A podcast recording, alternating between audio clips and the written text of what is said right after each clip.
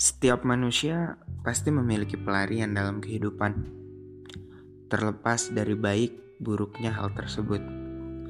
Itu merupakan kelumrahan.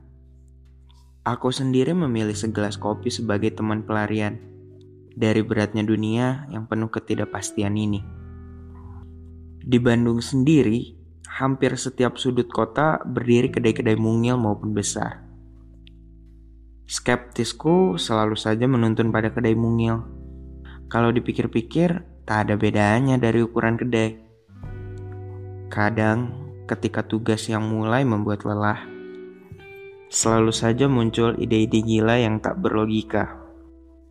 Seperti menggabungkan konsep industrial dengan konsep Korea mungkin. Akan menarik ketika bisa membuat franchise yang ekspansinya seperti virus. Kopi ini selalu jujur akan ide gilaku.